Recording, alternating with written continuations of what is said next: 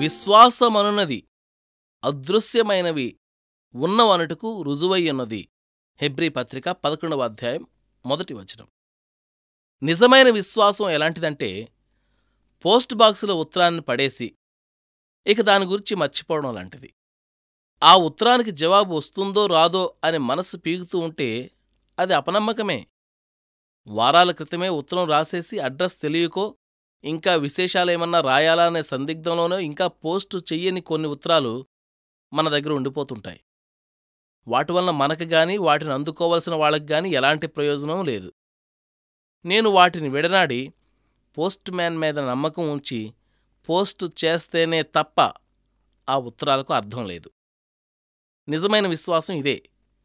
మన స్థితిని దేవుని చేతికి అప్పగించాలి. అప్పుడు ఆయన తన పని మొదలు పెడతాడు ముప్పై ఏడవ కీర్తనలో దావీదు ఓ మంచి మాట చెప్పాడు. నీ మార్గమును యెహోవాకు అప్పగింపుము. నీవు ఆయనను నమ్ముకొనుము. ఆయన నీ కార్యమును నెరవేర్చును. అంటే ఆయనను మనం నమ్ముకోనంతవరకు మన కార్యాన్ని నెరవేర్చడు.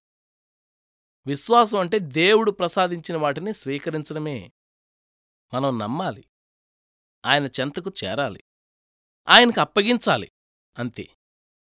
అయితే మన ఆశీర్వాదాలు ఎంత గొప్పవో వాటిని మనం అందుకున్నప్పుడే గ్రహిస్తాం.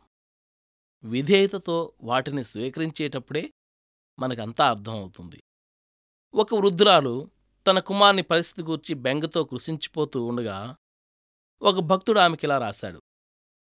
అతని గురించి అంత కంగారు పడతావెందుకు నువ్వు అతని కోసం ప్రార్థన చేశావు కదా.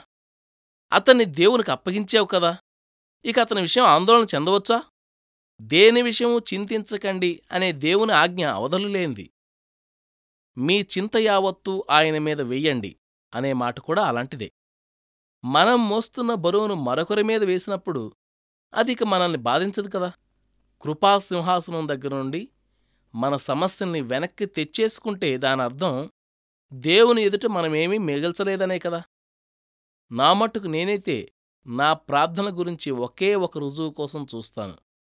హన్నాలాగా అంతా దేవునికి అప్పగించి లేచిన తరువాత నా మనస్సులో ఇక ఏమీ ఆందోళన లేకుండా నా హృదయంపై ఏమీ భారం లేకుండా ఉన్నట్టయితే నేను విశ్వాసంతో ప్రార్థన చేశానని తెలుసుకుంటాను. అలా కాక నా భారాన్ని నా వెంట వెనక్కి తెచ్చేసుకుంటే నేనప్పటిదాకా చేసిన ప్రార్థన విశ్వాసరహితమని అంటే విశ్వాసం లేందని అర్థం చేసుకుంటాను.